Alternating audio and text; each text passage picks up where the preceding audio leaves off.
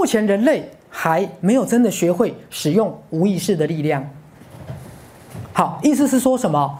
当你遇到一个问题无法解决，你是用头脑拼命再去想吗？不是的。好，所以各位，你们在学赛斯心法的时候，常常记得我跟你们讲过，啊，比如说假设有一个人，那学师跟他说，呃，你可以慢慢学着使用自己的力量啊，或是你可以慢慢让自己勇敢一点啊，然后他就跟我说，啊，我要用什么方法才能勇敢？各位，好，这时候我通常不会跟他讲你要用什么方法，我会说，请你的有意识的头脑跟你的内心说，请你。引导我，把内在的勇气跟信心渐渐的展现出来。各位，就是有意识的自己跟无意识的内在做连接，然后把你想解决的问题，把你想要发展的人生方向，好，灌输到哪里？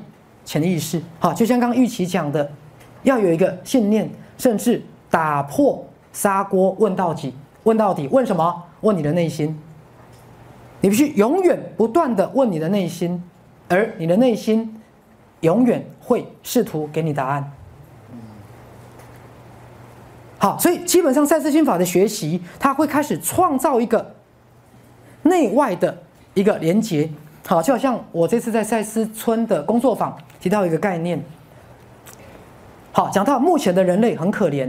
比如说，我们的自我意识，每天要应付外在的生活，各位，家庭、工作、事业、报纸、新闻、人际关系。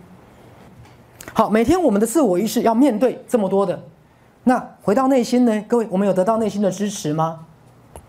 有得到内心的鼓励吗？好，所以各位仔细听哦。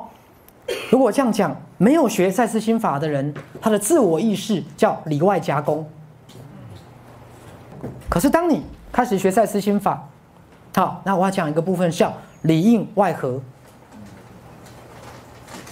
第一个，你会得到内在巨大能量的支持。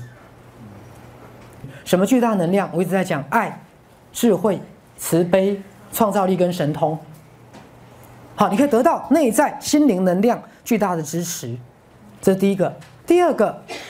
所有外在的发生，哈，发生不是花生，哈，所有外在的发生，因为你跟心灵连接了，你明白外境及心境的投射，所以自我意识跟意识心，他不是孤军奋斗的面对外在实相，那么你应付外在的实相，就会得心应手，里应外合。